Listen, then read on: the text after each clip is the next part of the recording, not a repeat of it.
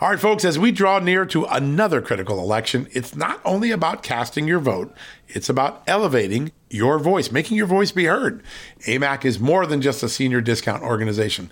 They unite like minded patriots like you and I, committed to preserving our cherished values and actively opposing the leftist agenda that's sweeping across America. Just look at their recent victories. AMAC members helped to push forward an investigation into practices that inflate drug prices. They successfully defeated ranked choice voting in order to protect traditional voting methods, and they've also helped block a federal takeover of elections. As AMAC's membership grows, Washington is listening. Every new member strengthens this movement. If you love America, visit amac, amac.us slash just news to become a four-year member for just $30. That's a great discount. AMAC is not only better for America, it's better for you. Membership gives you access to the AMAC magazine, free Social Security and Medicare guidance, money saving discounts, trusted news, sweepstakes, and so much more. It's a community, not a service. Take advantage of our election year sale, four years for just $30 at AMAC. By joining over 2 million Americans, they can't ignore your voice in Washington anymore.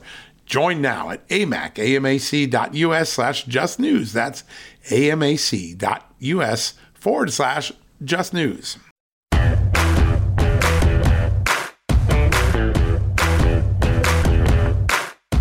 Hello, American. Happy Monday. Welcome to a new edition of John Solomon Reports, the podcast from Just the News. We've got an incredible show for you. We're going to start here with the American election, which is now just eight days away from being decided. Control of Congress, the midterms. Republicans appear to be rising in the poll. Democrats appear to be falling so much so that even blue states like New York have concerns among their Democratic candidates that there could be some upsets even in those sort of states.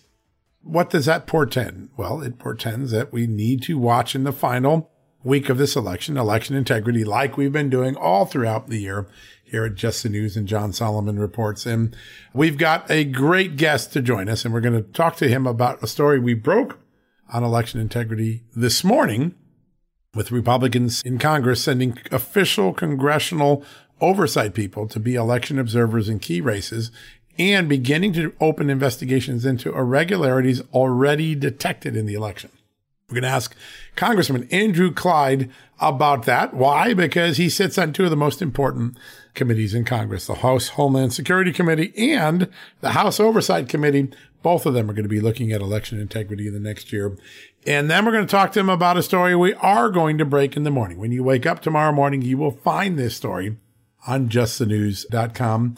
We have obtained through congressional investigators memos from federal agencies reporting to Joe Biden, President Joe Biden, trying to comply with President Joe Biden's executive order earlier this year that encouraged federal government agencies to get involved in voter registration. By the way, something that's not in the law. There isn't a law that Congress passed saying, hey, federal agencies get involved.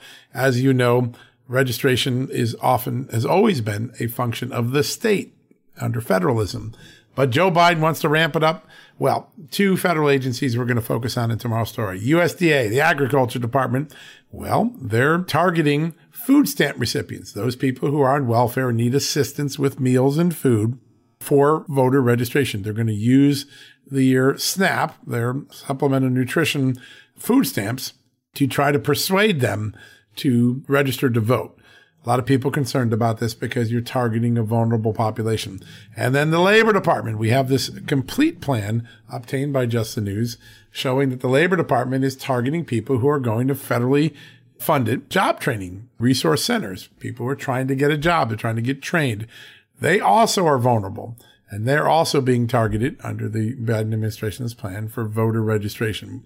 A lot of people I'm talking to, including the great voting integrity expert, Phill Kline, former Kansas Attorney General, believes that this targeting of vulnerable populations is designed to coerce vulnerable people to register in favor of Democrats or to assume that they should vote for Democrats because they're getting their benefits from a Democratic administration, their job training, their food stamps. Now, the federal agencies say, oh no, this is nonpartisan. But when you look at who the Labor Department specifically targets in these documents, young voters, Native American voters, seeking job training, people on welfare. These are people who have traditionally voted more Democrat than Republican. So it looks almost as though there's a government sanctioned form of Democratic voter registration. Kind of like what Mark Zuckerberg, the Facebook founder, did with his Center for Tech and Civic Life in the 2020 election, where he dumped 300, 400 million dollars into a voter registration effort during the pandemic. So we're going to ask Congressman Clyde about that. Is that troubling to him? Does it feel like targeting vulnerable constituencies to vote or at least to register to vote and then think you must vote for Democrats because that's where you assume you got your benefits. We're going to talk about that. Then when we finish up with election integrity on this side of the ocean, we're going to go over to the Middle East and Israel. Former Israeli ambassador to the United States, Ron Dermer, is joining us. He's going to talk to us about the election that happens this Tuesday, not next Tuesday. Our election's a week from this Tuesday. But tomorrow, Israel is having its fifth prime minister election in four years, actually three and a half years. And we're going to talk to Ron Dermer about is his former boss, Benjamin Netanyahu, going to make a political comeback? Will he win the 61 seats in the Knesset that he needs to become prime minister? We're going to cover that plus all the forces that are at work in the election in Israel, the Iran deal, the warming of relations with Sunni Arab neighbors, the rising prices and inflation. Israel's been incredibly disproportionately hit hard by inflation. We're going to ask him about how all those things factor together. And then the wild card in the election, as it often is in recent years, Arab Israelis. How will they vote in the Palestinian Bank and other places? We're going to get the lowdown from one of the most learned of Israeli observers, one of its great security experts, its former ambassador to the United States, Ron Dermer, in the second half of the show. That is a one-two punch to start off a very busy and important news week. We're very proud of that. Congressman Andrew Clyde, followed by Ambassador Ron Dermer. Uh, by the way, he is the host of one of my all-time favorite podcasts in the global space. If you haven't listened to it, it's called Diplomatically Incorrect. It is an outstanding podcast. You should listen to that. All right.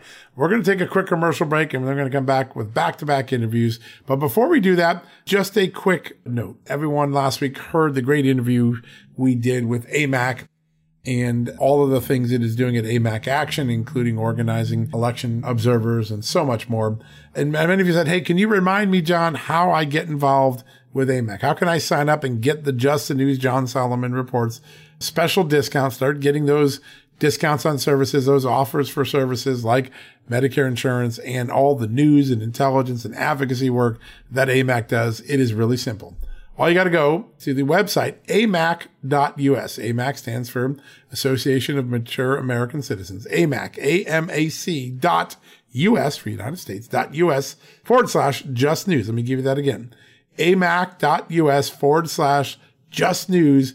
That's how you can get a special discount to join AMAC. I signed up for the five year membership. You should too, but match me if you can. If you can't afford that, do one year get in the game, enjoy all of the political intelligence and lobbying work that they're doing. They're great podcasts. They're incredible discounts. It's like AARP or AAA. Great discounts on so many products that they make available. It is an all around amazing membership. It's going to pay for itself multiple times over. Go check it out today at amac, amac dot us slash just news. That's how you get signed up. A lot of people were asking me that last week. That's how you do it. All right, folks, we're going to take that commercial break. Congressman Andrew Clyde from the great state of Georgia right after the break.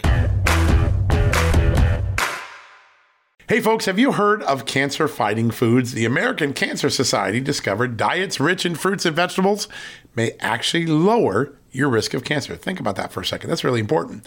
Hopefully, you hear this and run to the store for five servings of fruits and vegetables every day. But if you're like me, you probably don't have the time to do that, right? So maybe you should consider adding Field of Greens to your daily health regimen. Each fruit and veggie in Field of Greens was doctor selected for studied health benefits. There's a heart health group, lungs, kidneys, and metabolism groups, even healthy weight.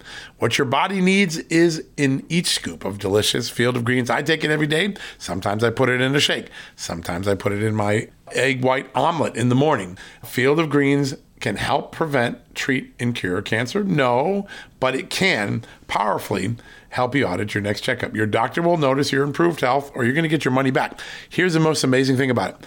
I started using Field of Greens a year ago. My cholesterol is down, my blood sugar's down, my weight's down, my health is up, my sleeping patterns are better, my metabolism is up.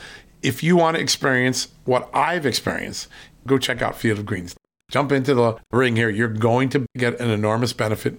And it's so simple single scoop, a couple of seconds, healthy lifestyle all day long. Now, Thanks to our good friends at Brickhouse Nutrition, Field of Greens is going to give you a 15% off discount plus free rush shipping. All you got to do is go to fieldofgreens.com and use the promo code JUSTNEWS for your discount. That's promo code JUSTNEWS at fieldofgreens.com. Fieldofgreens.com, promo code JUSTNEWS. Go check it out. Hey folks, have you heard of cancer fighting foods? The American Cancer Society discovered diets rich in fruits and vegetables may actually lower your risk of cancer. Think about that for a second. That's really important. Hopefully, you hear this and run to the store for five servings of fruits and vegetables every day. But if you're like me, you probably don't have the time to do that, right? So maybe you should consider adding Field of Greens to your daily health regimen. Each fruit and veggie in Field of Greens was doctor selected for studied health benefits. There's a heart health group, lungs, kidneys, and metabolism groups, even healthy weight. What your body needs is in each scoop of delicious field of greens. I take it every day. Sometimes I put it in a shake. Sometimes I put it in my egg white omelet in the morning. Field of greens can help prevent, treat, and cure cancer? No, but it can powerfully help you out at your next checkup. Your doctor will notice your improved health or you're going to get your money back. Here's the most amazing thing about it. I started using Field of Greens a year ago. My cholesterol is down, my blood sugar's down, my weight's down, my health is up, my sleeping patterns are better, my metabolism is up. If you want to experience what I've experienced, go check out Field of Greens. Jump into the ring here. You're going to get an enormous benefit. And it's so simple single scoop, a couple of seconds, healthy lifestyle all day long. Now, Thanks to our good friends at Brickhouse Nutrition, Field of Greens is going to give you a 15% off discount plus free rush shipping. All you got to do is go to fieldofgreens.com and use the promo code JUSTNEWS for your discount. That's promo code JUSTNEWS at fieldofgreens.com. Fieldofgreens.com, promo code JUSTNEWS. Go check it out. All right, folks, welcome back from the commercial break. We've been talking about for some time if Republicans gain control of the Congress in these midterm elections, how important oversight will be, how important Homeland Security and the oversight of Homeland Security with an open border will be. Our next guest sits on two of the most important committees, Homeland Security and the House Oversight Committee. He is Congressman Andrew Clyde from the great state of Georgia. Congressman, great to have you back on the show. Well, John, it's great to be back on the show. Thank you uh, for the opportunity to talk to your audience. It's a great honor. And the last time we talked, the new border numbers had not yet come out. Now we have them 2.4 million illegal crossings, 600,000 estimated gotaways, 98 terrorists, 850 people dying trying to get across our border. A complete statistical disaster when you look at it. Your reaction? Uh, this is an, uh, confirmation of complete lawlessness at our southern border. And this is a direct, a direct consequence of Joe Biden's open border policies, and it is damaging to the American people. I mean, we have seen 107,000 uh, people die from drug overdoses, of which 70% of those are from uh, synthetic opioids, fentanyl, and fentanyl is pouring across our border. I mean, there was enough fentanyl uh, caught uh, come trying to come across the border that can kill three billion people. I mean, this is insane. Um, this is our country's population like eight times over. It's just uh, it, it is bringing the border to every solitary community in the United States. Every border every community is a border town now, and um, and Joe Biden's policies are directly responsible for this. You quoted the numbers right. You know, how can it be compassionate to have an open border policy and have over 850, I think 856 was the exact number, uh, of, of illegals die on our southern border in a year, just one year. And then you've got 2.4 2.4 million, almost 2.4 million that uh, tried to illegally cross, 600,000 gotaways. And how many of those gotaways were actually suspected terrorists? Were on the terrorist watch list. We know 98 of the 2.4 million, you know, 98 were caught and were determined. But but if you're a, a terrorist and you want to get into this country, you don't want to get caught. You want to be the 600,000 that got away, or and and and when we talk about the 600,000 that got away, that's not talking about those that we didn't see. Those gotaways are estimates based on things like triggering an alarm or seeing them on video but not being able to get there in time to actually apprehend them. what about ones that we've not actually seen or had any sort of a of a, a, a sensor triggered to indicate that they're coming across? Um, these are bad people, and this is a really bad situation. This, as I said earlier, is lawlessness at the border, and Joe Biden is promoting it. Yeah, it's stunning the numbers, and they're exactly what you predicted last time around. Well, where we were going to end up, you're right on the money. Meanwhile, we have a Homeland Security Department that says, well, the border secure, which obviously nobody believes, but also they're spending a lot of time working with social media companies to censor material of Americans. They created this conglomerate of private entities that they're working with. The private entity go makes a request on behalf of the federal government. How concerning is it that Homeland's less focused on terrorism and more focused on information flows? Well, you know, we had quite a few uh, hearings in in Homeland regarding CISA, you know, the Cybersecurity Infrastructure Security Agency.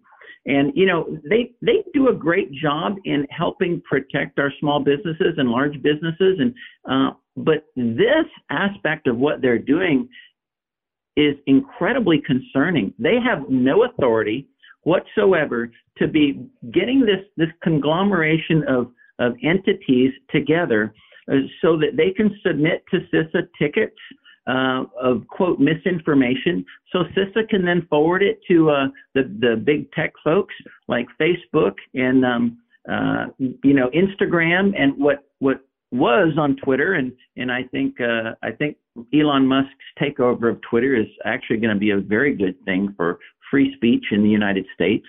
But um, but for CISA to be involved, this is government censorship by proxy, and that is uh, you know what the federal government is not allowed to do directly, they're also not allowed to do indirectly. That is a, a Supreme Court precedent that has, you know, tremendous history in the court. So here we are, the federal government, knowing that they cannot censor free speech because of the First Amendment. So they, they try and end run it, try and flank it by going to these, these big tech um, companies and asking them to do it for them. This is illegal. In fact, I've introduced a bill called the Free Speech Act that would that would prevent that. It would tell the federal government under no circumstances may they spend one solitary dollar on uh, on this kind of an end run on our First Amendment rights. Uh, and and I think the American people would be much well. I know they would. They'd be much better off when we have free speech uh, and and not censorship by the government. That's socialism. That's big government socialism. That is not the America that that uh, you and I know and love. Yeah, no doubt about it. Speaking of Elon Musk, over the weekend, after I highlighted the fact that Twitter had flagged or put a warning label on a story where all it was was an announcement by Florida authorities that they were investigating credible allegations of ballot harvesting in Central Florida. They put a warning on it for a while that said this content may be unsafe brought it to Elon Musk's attention. To his credit, over the weekend, he lifted that warning, engaged publicly on it, saying, I'm looking into this, and then lifted the warning. Seems like he's off to a good start in trying to reverse a psychology at this big social media company that seemed to be engaged in censorship pretty regularly. Oh, you're right. You know, I'm very encouraged by Elon Musk's intentions here uh, to improve Twitter. Uh, so that uh, so that we don't have a left wing cabal of employees in, in the entire hierarchy of Twitter, um, just censoring free speech content. You know, big tech uh, needs to be open. And it's, uh, I think we have a long way to go in holding big tech accountable. But I think this, uh, that Elon Musk's uh, takeover is certainly a step in the right direction. Yeah, I think a lot of people were celebrating over the weekend. I saw a lot of, uh, particularly conservatives, but people across the board just encouraged that maybe we could have a complete town hall where every side gets to uh, participate, not just one side and the other side gets silenced. It was very interesting. We have some documents we're going to make public tomorrow that show that several federal agencies have been targeting under President Biden's executive order to increase voter registration targeting vulnerable populations that tend to vote Democrats, farm workers, young voters, people looking for a job, people dependent on welfare like food stamps. I know the House Oversight Committee is likely to look at this. You have some concerns that federal agencies really don't have this authority, right? That is correct. This is not a federal government responsibility. This is a state and local responsibility. um, for for the president to be doing this, uh, to be issuing an executive order telling the the agencies of the executive branch that they need to um, encourage voter registration and then target it in such a way. In my opinion, this is no different than uh, Facebook and, and Zuckerberg um, pouring money into Democrat areas to increase Democrat turnover and influence the elections. You know, the federal government should not be influencing elections. And that is what I see happening here. I think it's very worthy of oversight. And when we take back the House, which I'm very confident that we will, and uh, the Republicans will be in the majority of, in, in, we will have the gavels, we'll be in the majority, then um, we will look into this. We will look into what, what Joe Biden has been doing. And this is just one of the multiple areas that we're going to have. I mean, this is a target rich environment the Biden administration. Uh, and whether it's the Oversight Committee or the Judiciary Committee, both of us uh, will be the primary oversight entities of Congress uh, into what Joe Biden, into the corruption in the Joe Biden administration. And it's not if, but but uh, we know it's there. We just are going to expose it. The Democrats certainly did not want to do that these last two years. I mean, we had really ridiculous oversight hearings, and it was, you know, they even took the word government out of of um, the oversight committee. You know, it used to be OGR, Oversight and Government Reform, and now it's just the Committee on Oversight uh, because they had no intention of oversight of the Biden administration of government. Well, that's the entire reason the committee exists is for oversight, and we will we will um, we'll give it good oversight.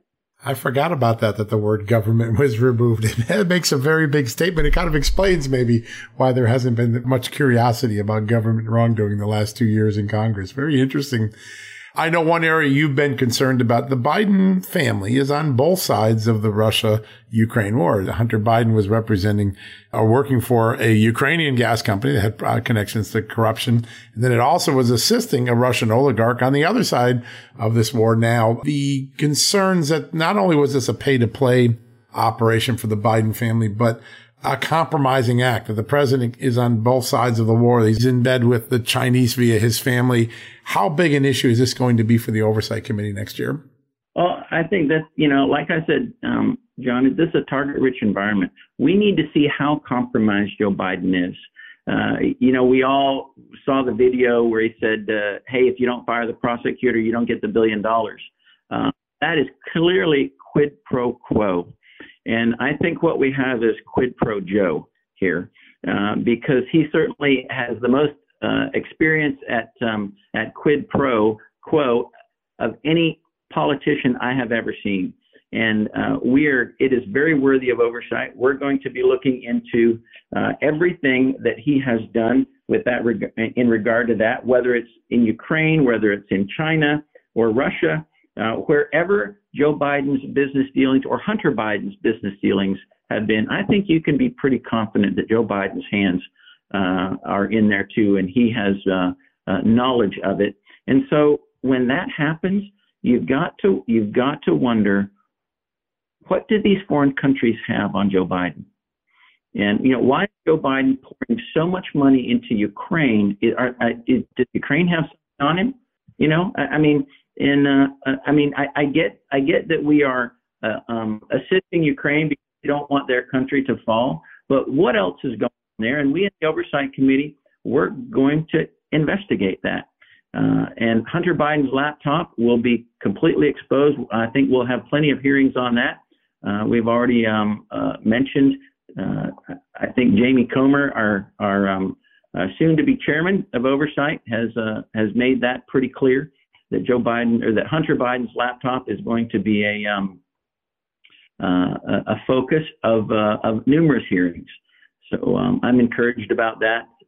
Uh, it, it's going to be a good year for Republicans. It's not going to be a good year for the administration, but it's going to be a good year for America because we expose corruption. Yeah, the American public benefits from all this transparency that you will be able to provide in these committees with oversight. It's I think, an exciting time. We've had so little transparency the last couple of years. It's frustrating to folks. One area I know a lot of expectation is among voters that if Republicans are put in charge, it, it will be the first time in a long time that maybe we shrink government, we shrink down the sizes, we get rid of the large plan to hire 87,000 more IRS agents. Do you feel there's enough will among the Republican caucus to get meaningful cuts in the size of government? Well, I'll tell you that I believe there is. Uh, I have heard that from our current leadership. I have heard that from numerous committee chairs to be, ranking members right now, but chairs to be. Uh, and I think the very first vote we're going to have is to um, uh, limit the size of the the increased size of the IRS and eliminate 87,000 IRS agents. You know, to eliminate that authority right there, and then to cut their budget, because we need to be looking at how we can reduce the size of government, reduce the expense to the taxpayer. I mean, think about it. We're, we do not even have a balanced budget right now, which means we have a deficit. We are spending every year more money than we bring in, adding to our national debt. And I'll quote uh, uh, Leader McCarthy right now when he says that the greatest external threat is China, the greatest internal threat is our national debt. And if that is true, and I believe it's true, then we need to be dealing with that in an aggressive manner, not status quo and not, you know, um, what we have been doing in the past, just getting along. No, we need to be very aggressive in reducing the size of government. Um, it's what's financially and fiscally responsible and we in Congress uh, need to prove to the American people when they give us the uh, the majority back that um, that we have the American people's best interests in mind. It's an American first agenda, and I'm going to push it, and I'm going to push it with everything I've got. And I know there's a lot of other members of Congress that are going to do the same thing. We're not going to um, uh, disappoint the American people. It's really interesting. I've covered elections for 35 years, and this is an election unlike very few others before where you see an entire party consistent in what it wants to do. There's a consistency of message, a consistency of goal, a consistency in the agenda items that'll dominate the Congress next year. It's a pretty rare moment to see a whole party kind of singing, not only singing from the same hymnal, but oaring in the same direction. That's got to give the American people some encouragement that we're going to get some stuff done that maybe in past years we haven't, right? I agree. I mean, you know, as Republicans, I've heard the term it's kind of like herding cats because we're we're very independent minded, we're very liberty minded, we have our own ideas, um, but we have we have you know a a joint focus here, and it's called the commitment to America. And the commitment to America is based on four pillars: one, an economy that's strong; the two, a nation that's secure; three is a future based on freedom and then four is a government that's accountable. And I am looking forward to implementing every one of those pillars. Uh, you know, there's going to be some um, uh, some debate on exactly how the implementation of those pillars will be, but but as there should be, okay. But um, but that's what we're focused on right there, and making it it's making these four pillars happen for the American people. I love the last one, a government that's accountable because if we don't have an accountable, accountable government, we don't have a representative republic. Um, and and that's what that's what it's all about. You know, it's the, the beautiful um, uh, country that God has given us, uh, the the experiment of freedom that the world, you know, the freest country in the world is what we are it is an enormous opportunity to restore that on a path to freedom after a few years of diversion, I would say, but definitely some exciting signs, whether it's Elon Musk, Twitter, what the Republicans have planned for oversight. Congressman, it is such an honor to have you on. Every time we have you on, we learn something really valuable. I really appreciate that. Well, thank you. I appreciate your your time, and I appreciate the uh, invitation, John. Yeah, it's a great honor, sir. Good luck in the election. I'm sure we'll have you back on right after Election Day. I'm looking forward to it. All right, folks, when we come back, Ambassador Ron Dermer, the Israeli ambassador to the United States, when Benjamin Netanyahu was prime minister a while ago, he's going to join us to handicap tomorrow's very important Israeli elections. By the way, the fifth elections in three and a half years in Israel. No better person to get it from than Israeli's ambassador to the United States, former Ambassador Ron Dermer right after the commercial break. Hey, folks, if you're a homeowner and you're like me, you want to protect your home, right? But when's the last time you checked on the title to your home? If you never have, listen to this. A new report on homeowners shows we all now have $16 trillion in equity. That's an all time high in America. That's why you need protection from a scam the FBI calls house stealing. That's when the equity in all of our homes is the target, sadly, of scammers. If nobody's watching the title to your home, these scammers can transfer your title to their name, take out loans, and your equity could be gone. Poof, gone. You have to protect your equity from this despicable crime right now with triple lock protection from my good friends at HometitleLock.com. The first step is to check on your home's title to see if it's still in your name. Sign up with your address at HometitleLock.com and be sure to use the promo code JUSTNEWS. They're going to send you a complete title scan of your home's title and your first 30 days of triple lock home title protection. That's legendary protection, by the way. It's free.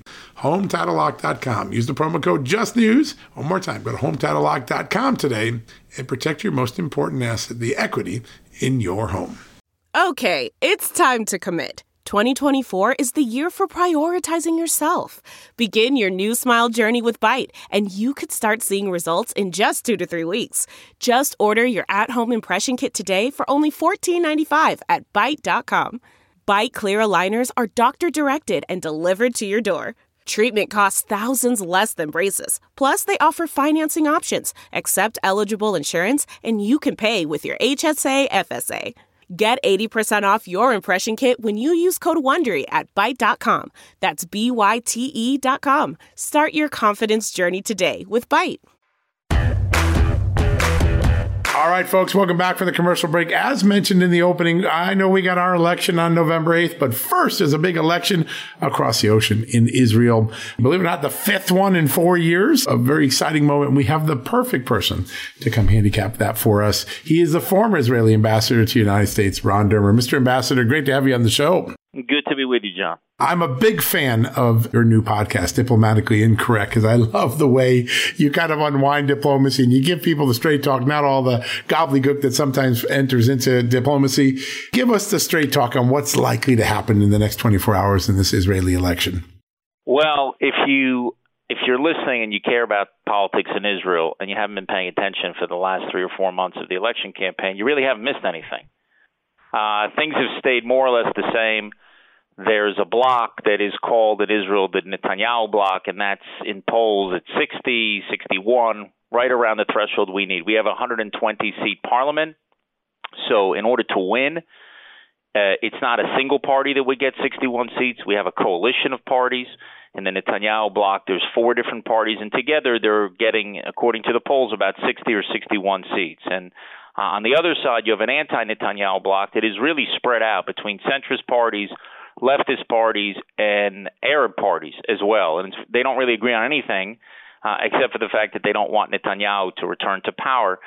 So I would say that Netanyahu definitely is in the pole position to win, but it's all going to come out, John, to the turnout on election day and who is going to show up in the polls. I think there's for those people who uh, are following this.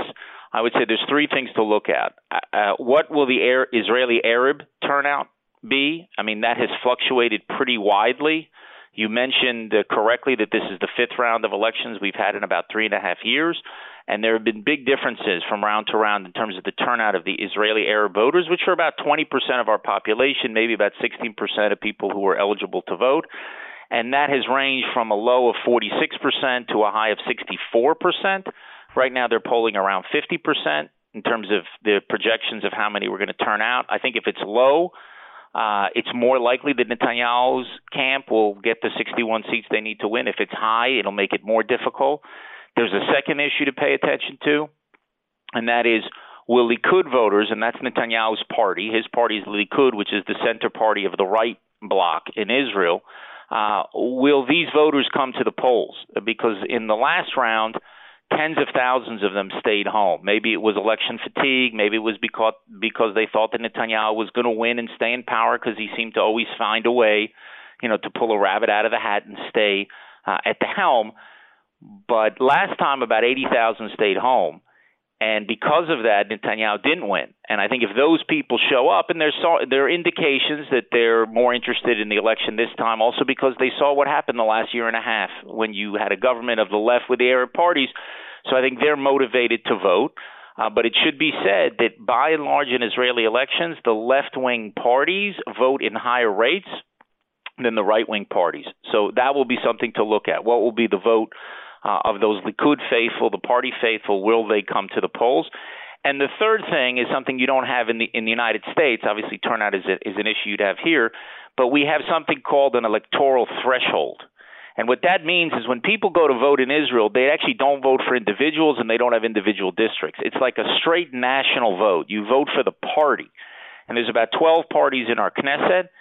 And the parties that get seats in the Knesset, in our parliament, this 120 seat parliament, they have to get at least three and a quarter percent of the national vote in order to get in. If they don't, then they just get zero seats. If they get three and a quarter percent, they get four seats. So that's the minimum number of seats you can have to get into our Knesset. And here there's a big difference between the Netanyahu bloc and the anti Netanyahu bloc is that none of the parties in the Netanyahu bloc are even close to the electoral threshold, meaning they're all going to get into the Knesset. Whereas in the anti Netanyahu bloc, there's at least four parties that are polling somewhere between about 2.5% to about 4%. So if one of those parties Uh, or two of those parties goes down, then Netanyahu will definitely win the election. So we'll just have to wait. It's going to be a long night tomorrow night, and it's probably going to extend to Wednesday when they count the votes of soldiers. My guess is we will we will probably know um, several hours uh, after the election. It'll probably be well into the next day before we know. If we know on election night, it probably means that Netanyahu surprised everybody and won a bigger victory than people think. Yeah, that's right. This is interesting because every election obviously turns on national security in Israel, but the economy, particularly the cost of living and inflation, has become much more prevalent in this election than any more recent one. How is that factoring into this? And does Netanyahu fare well with those who are worried about the state of the economy? Well, it is the number one issue that voters cite. It's about 50%, but it hasn't been a wedge issue in our politics. Uh, people think, you know, the problem is a global problem. Uh, and I think inflation rates are a little bit lower in Israel than they've been elsewhere. Uh, the part, Netanyahu has made the case uh, pretty consistently that that he's somebody that they can trust to actually get the cost of living down because he took over as finance minister when we were facing a huge economic crisis and turned the economy around. He took over after the 2008 collapse and turned the economy around. And so he's done this before, so I think he has a lot more credibility than certainly Yair Lapid, the current prime minister, when it comes to economics. But by and large, economic issues do not drive Israeli elections, even during very difficult economic times, because the security challenges are so great. And unfortunately, we've had, uh, John, and you may see this in the news, we've had a kind of wave of terrorism over the last few weeks. You have Israeli security officials are working hard to to prevent a lot of these terror attacks. But even just yesterday, we had two different terror attacks, and that continues to grow as a problem. So while while the economy is the number one issue, it doesn't really break down on partisan lines, whereas the security issue tends to break on partisan lines, where the right uh, in Israel believes that you have to get much tougher in terms of its anti, you know, policy against terror and things like this, and and the left tends to, you know, want to negotiate more and make deals and negotiations and concessions and things like that. So uh, that still, I think, dominates uh, uh, Israeli elections. But this one, frankly, John, has become much more personalized. There's been very little discussion about policy during this campaign. It's really been a question of for Netanyahu or against Netanyahu. And here, uh, the four parties that make up Netanyahu's coalition, last time, last election, about a year and a half ago, they got 52 seats. Now the polls are giving them 60. So they're much, you know, they've already gained pretty significantly. The eight, eight seats is about a 10% shift. You know, 10% shift in American politics is a really big deal. That's a landslide, right? right. So you already have a 10% shift. Now the question is, can you get that extra percent to get it over the finish line because last time around, you may recall, one of the parties that got right wing votes actually went and made a coalition with the left. And that's why we find ourselves in the situation we're in now. What what I will say, and maybe you'll invite me back and we can talk after there's results and actually see what that means for the coalition and what, what that means for Israeli policy moving forward is that Netanyahu's bloc is very coherent. Those four parties agree on a lot of things. And I think when it comes certainly to security and diplomatic issues, which would be of interest, I think, to Americans, they pretty much have the same view on the matter. And you can get a very coherent uh, government from that block. The other block is an incoherent. Yeah. All over the map, right? Group of parties. And the only thing they essentially agreed to is they don't want Netanyahu to come back. But Netanyahu remains by far the most popular political leader in Israel. The question is, is he going to be able to turn out the votes that he needs in order to just get over the finish line? It's it's about a tie right now, according to the polls, and it's all going to come down to election day tomorrow. Isn't that amazing? Just the uh, old-fashioned art of getting voters to the polls. That's always been the key to elections, and tomorrow will be a big one, I think, to see how Israeli voters turn out. You mentioned the security issue, and I want to turn to Iran for one second, wrap up there. But one of the attacks this weekend was so shocking, not only because they targeted a father and son who were just out shopping, but when the medic came to assist them. He gets shot as a first responder. It seems to me those sort of tactics must really anger Israelis that are trying to find some normalcy in all of the chaos that's going on. Has that been a big factor in the news reporting over the weekend?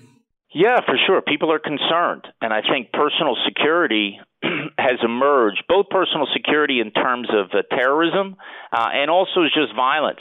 And there's been a lot of also intra Arab violence, a lot of uh, different gangs and stuff where people are shot up, and these tragedies of young Arab children who are caught in some crossfire because there's been a bit of a breakdown uh, over the last year or so, and even longer in law and order in the country.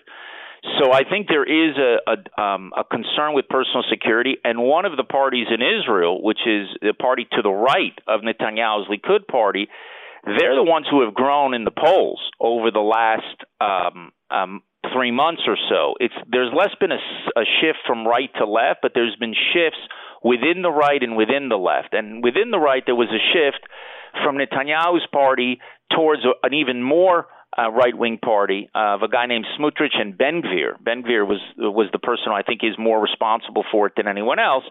And he's positioned himself clearly to the right of Netanyahu and has promised to crack down and to restore law and order. And on the left side, Lapid, who is the current prime minister in Israel, I know it's hard for people to pay attention to this because we keep ever since Netanyahu left, we seem to be changing prime ministers all the time. But the current prime minister of Israel is Yair Lapid, and his party has actually gained at the expense of the other satellite parties on the left. So the last polls have the Likud very close. Likud is Netanyahu's party has it very close to Yair Lapid's party. One poll had it within three seats. Uh, and another, most of the other polls have it somewhere around six or seven seats. So when you're looking tomorrow uh, at the results, and certainly the exit polls will come out at 10 o'clock tomorrow Israeli time, which will be we we changed our clocks already here. I think you guys are next week. So 4 p.m. Everybody can tune in, and you turn get on the internet, and you'll see all the major television stations will actually publish their exit polls, and they've been pretty good in the past, um, a, a pretty good predictor. But when you're dealing with 60-60 or 61-59, you know, a half a percent change within the statistical margin of error can mean everything. But I think one thing to look at is how big is Netanyahu's Likud party? Is it 30 seats? Or did it get, you know, gain back to 33, 34 seats? And how big is Lapid's party? Has he closed the gap on Likud almost 30, 30?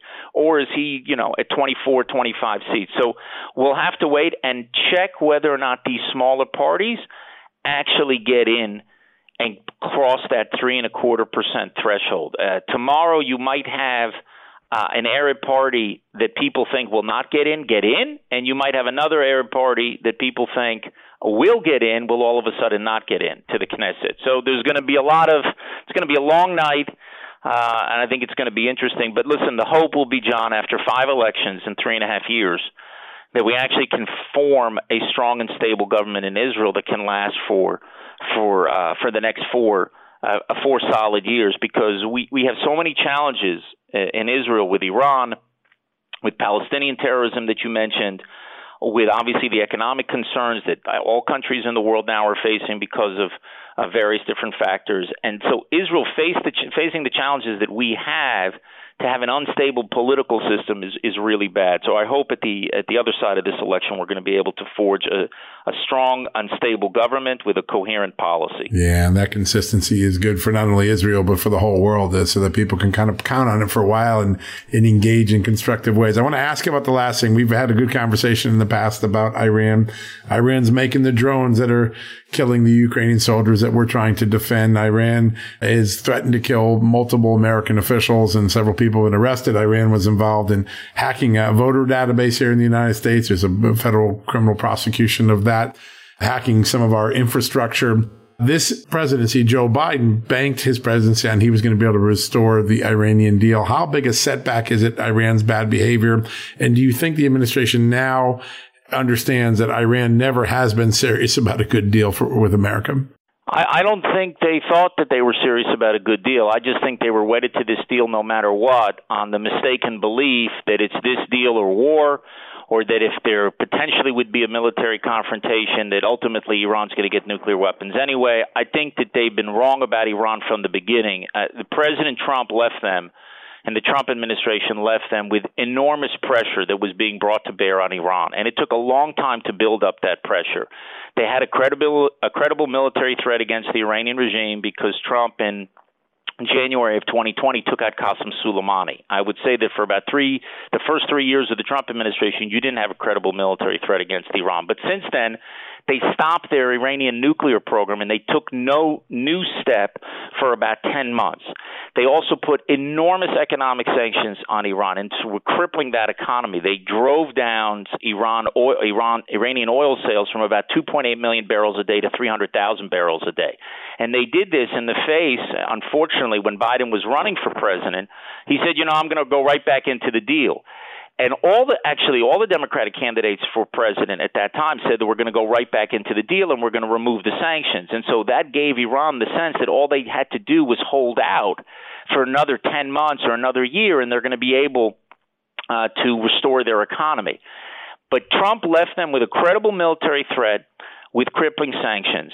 Uh, and unfortunately, the credible military threat was taken away. And I think what happened in Afghanistan made it clear that there wasn't going to be military action against Iran.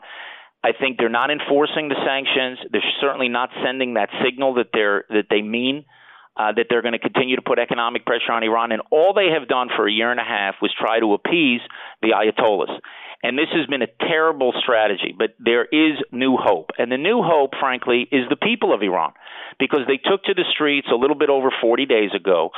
And you have the courageous men and women, mostly women, because of this woman who was killed and by uh, by this very brutal regime and everyone takes to the streets. There's thousands, tens of thousands of people all around Iran, uh, all throughout Iran, uh, setting fires everywhere and creating huge problems for this regime. And this is a regime that is getting virtually no support from the outside world. And the United States policy, rather than to embrace those protesters, rather than give an evil empire speech, is what I'd like to see President Biden give, and call out the leaders of Iran what they're doing is still holding out the possibility of ultimately appeasing this regime. And it is a huge mistake. Israel says it's a mistake to do this deal.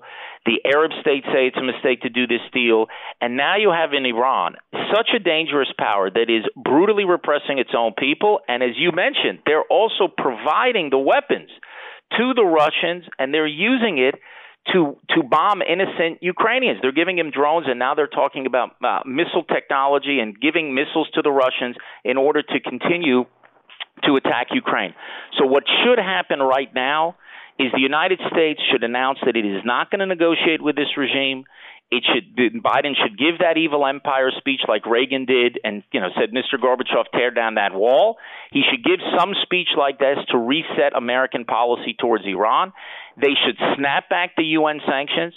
The French and the British can do that with the sanctions that were removed when they did, did the deal originally, and they should embrace the protesters in Iran. I would, I would, I would uh, urge your podcast listeners.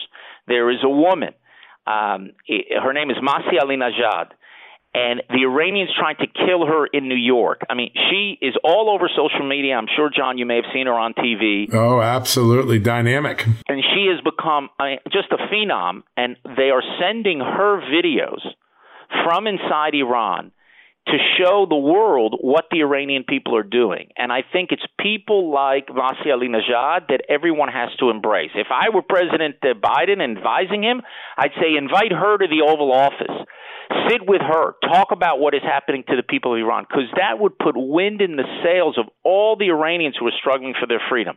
When, when, remember, when Reagan gave that evil empire speech, a lot of people said you're going to create World War III, and most of the foreign policy making crowd, they were all against it, all of it. And the ones who were jubilant were the dissidents inside the Soviet Union. One of them later became my mentor, Natan Sharansky, and he said they were jubilant in the gulag and they were he said tapping on the walls in morse code because they were all in in solitary confinement they drained the toilets and were using the toilet the pipes as a system to speak one prisoner prisoner to the other because they had read in pravda of all places in pravda that reagan had called the soviet union an evil empire and they were ecstatic because they said finally someone is bringing moral clarity to this fight. Finally, they're not trying to appease this regime. Finally, someone is willing to stand up to him. And this Masih Alinejad and all these people in Iran are pleading with the administration do not do a deal with these dictators who are trying to repress us. And it, it's a huge mistake, and I hope that people will wake up. Frankly, John, the only way they're going to wake up is if the American people fully back the people of Iran in this struggle and if there are people like you and other people in the media who are shining the spotlight on what Iran is doing to its own people and how Iran is actually helping Russia kill Ukrainians, if that gets exposed and exposed and exposed and exposed, then maybe the administration will walk away from what would be a disastrous deal and shift their policy. And if they do that, this is the last point. If the administration does that and can bring the French, and the British and the Germans on board, and they see what's happening in Ukraine because it's in their backyard. If they can shift this policy, not only will it be better for the security of the region in the Middle East, it will also help advance peace because under such leadership, Saudi Arabia and other potential allies in the region can come under U.S. leadership and, and I think continue the remarkable breakthrough that we had with the Abraham Accords and actually get a peace between Israel and Saudi Arabia that would be a bulwark of stability for the whole region. It sure would. It would be game changing. We're right on the one yard line of that happening if all these other things can get resolved. It's such a remarkable moment. Mr. Ambassador, it is always an honor to have you on the show. It's an honor to listen to your great podcast as well, Diplomatically Incorrect. Folks, go check that out. One of the best in the world. Sir, we'll get you on after the elections and try to make sense of all that's happened there. Absolutely. Look forward to it. Take care. We're going to vote here, and you vote there, and and then we can talk about. We can it. compare notes. exactly. Very good, sir. Great honor to have you. Thank you, folks. We'll take a quick commercial break. We'll be right back after these messages. Delve into the shadows of the mind with Sleeping Dogs, a gripping murder mystery starring Academy Award winner Russell Crowe. Now available on digital. Crowe portrays an ex homicide detective unraveling a brutal murder he can't recall. Uncovering secrets from his past, he learns a chilling truth. It's best to let sleeping dogs lie. Visit sleepingdogsmovie.com slash Wondery to watch Sleeping Dogs, now on digital. That's sleepingdogsmovie.com slash Wondery.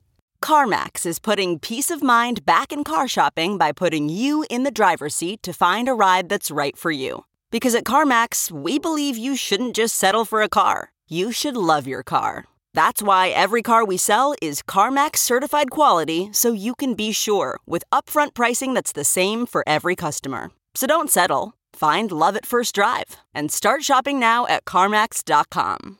CarMax, the way car buying should be. All right, folks, that wraps up another edition of John Solomon Reports, the podcast from Just the News. So grateful you can join us. Hey, check out Just the News in the morning, justthenews.com. We're going to have that incredible story exposing what the Biden administration, federal agencies are doing to ramp up voter registration and target vulnerable populations, welfare recipients, job seekers, people in need of job training, farm workers, Native Americans, Those are some of the target points that are mentioned in these exclusive documents we're going to make public tomorrow. You get them first because you listen to the podcast, but check out the story, the very detailed story that myself and my colleague Natalia Mittelstadt will have in the morning. That's worth a read. And of course, if you want to sign up for AMAC and take advantage of all of the great things that AMAC makes available, the discounts on products, the special services like Medicare insurance, the political intelligence and lobbying stuff they're doing, their great podcasts, their alerts on everything from drug prices to Medicare fraud. All you got to do is go to amac.us slash just news, amac.us slash just news. You get a discount when you sign up for a one, three, or five year membership. I signed up for the five year. Hope you match me because when you support AMAC, you're also supporting Just the News, who is one of our advertisers and sponsors. AMAC's a great partner, strategic partner for Just the News. All right, folks, that wraps it up. Tomorrow we'll have running coverage of the Israeli elections, and then we'll have the one week countdown to the American elections for control of Congress. All of that plus some great guests tomorrow. Be sure to tune in. Until then, may God bless you and God bless this extraordinary country of the United States, as he always has. You've been listening to John Solomon Reports, the podcast from Just the News. Folks, everyone knows the next medical crisis is just around the corner, whether it comes in the form of a pandemic or something much more mundane like a tick bite.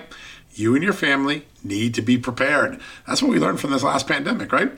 That's where the Wellness Company comes in. You know the Wellness Company. We have their great doctors like Dr. Peter McCullough on all the time on our shows. The Wellness Company and their doctors are medical professionals that you can trust, and the new medical emergency kits are the gold standard when it comes to keeping you safe and healthy, and most importantly, prepared. Be ready for anything. This medical emergency kit contains an assortment of life saving medications, including ivermectin and Z-Pak. The medical emergency kit provides a guidebook to aid in the safe use of all of these life saving medications, so you know what you're doing. From anthrax to tick bites to COVID and even the bioweapon like the plague, the Wellness Company's medical emergency kit is exactly what you need to have on hand to be prepared. Rest assured knowing that you have emergency antibiotics, antivirals, and antiparasitics on hand to keep you and your family safe from whatever the globalists throw your way. Go to www.twchealth slash just news today in order. That's twc.health slash just news and use the promo code justnews to save 10%. There, it's Amanda Head, and I am thrilled to introduce to you my new exciting podcast, Furthermore with Amanda Head, broadcasting weekly from sunny Los Angeles, California, and brought to you by the dynamic Just the News Podcast Network.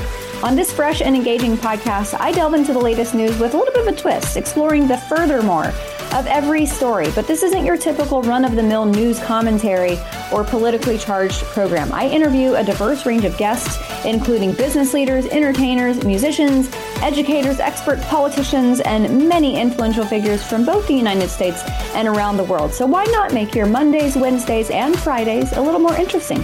Tune in on your preferred podcast platform and discover furthermore with Amanda Head on Apple Podcasts, Spotify, or wherever you listen to your favorite shows.